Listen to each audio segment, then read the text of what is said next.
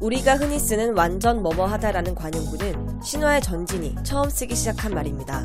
2005년 SBS 예능 프로그램 연애편지에 출연해 상대 여성 출연자에게 매력 어필을 할 때 앞에서 이미 다른 남성 출연자가 진짜 사랑합니다, 정말 사랑합니다 라고 말해버리자 할 말이 떨어진 전진이 완전 사랑합니다 라는 표현을 썼는데요. 사실 완전은 부사가 아닌 명사라서 뒤에 따라오는 단어도 명사여야 하므로 문맥상 맞지 않는 표현입니다. 당시엔 부자연스럽다는 반응이 많았고 지금으로 치면 아마 완벽 사랑합니다 정도의 이질감이라고 할까요? 하지만 강조의 의미로 쓰기 시작하면서 어느새 완전 뭐뭐 하다가 하나의 어구로 자리 잡게 됐습니다.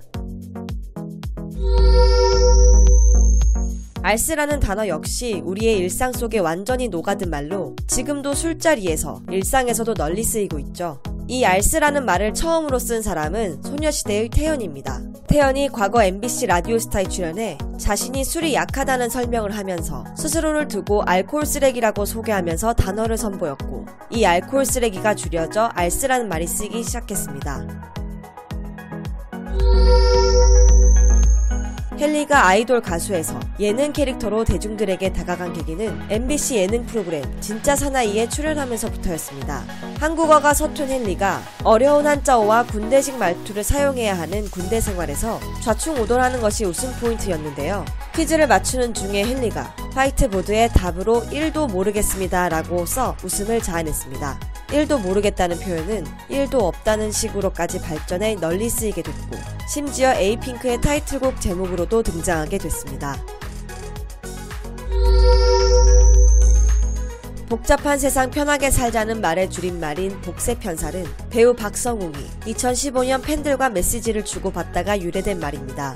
박성웅은 오래전부터 SNS 메시지로 팬들과 긴밀히 소통해온 것으로 유명한데요. 메시지를 보내던 한 팬이 박성웅에게 도가 지나친 행동을 하자 문제가 발생한 사건이 있었고 이 사건이 연예 커뮤니티에 회자되면서 박성웅이 팬과 메시지를 주고받은 내용도 함께 공개됐는데요. 그 메시지에서 박성웅이 팬에게 복잡한 세상 편하게 살자라고 보냈는데 이것을 줄여 복세편살이라는 신조어가 탄생했고 한경 경제용어 사전까지 올라갈 정도로 지금도 널리 쓰이고 있는 말 중 하나입니다.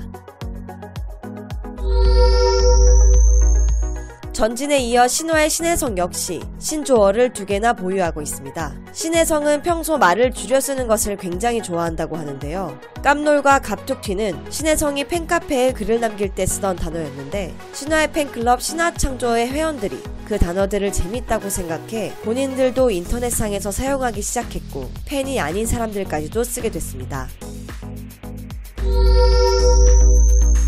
모태솔로는 아직 연애 경험이 없는 남녀를 가리키는 말로 어머니 몸에 나온 뜻의 모태와 독신을 뜻하는 솔로가 합쳐진 말입니다. 주로 인터넷 커뮤니티를 중심으로 쓰이던 말이었다가 개그 콘서트의 솔로 천국 커플 지옥 코너를 통해 널리 알려지게 됐는데요. 코너의 출연자였던 오나미는 라디오스타에서 모태솔로라는 단어는 유민상이 제안한 것으로 그야말로 유민상이 모태솔로 단어의 창시자인 셈이다. 이후 모태솔로라는 단어가 일상화되다시피 했다 라고 밝혔습니다. 그 외에도 지드래곤이 만든 행복하세요를 줄인 행쇼, 안구에 습기가 찰 만큼 슬프다는 의미로 만든 지상렬의 안습, 샤이니 종현이 만든 뇌가 섹시한 남자 뇌생남, 구구단 김세정의 꽃길을 걷다 등이 있습니다.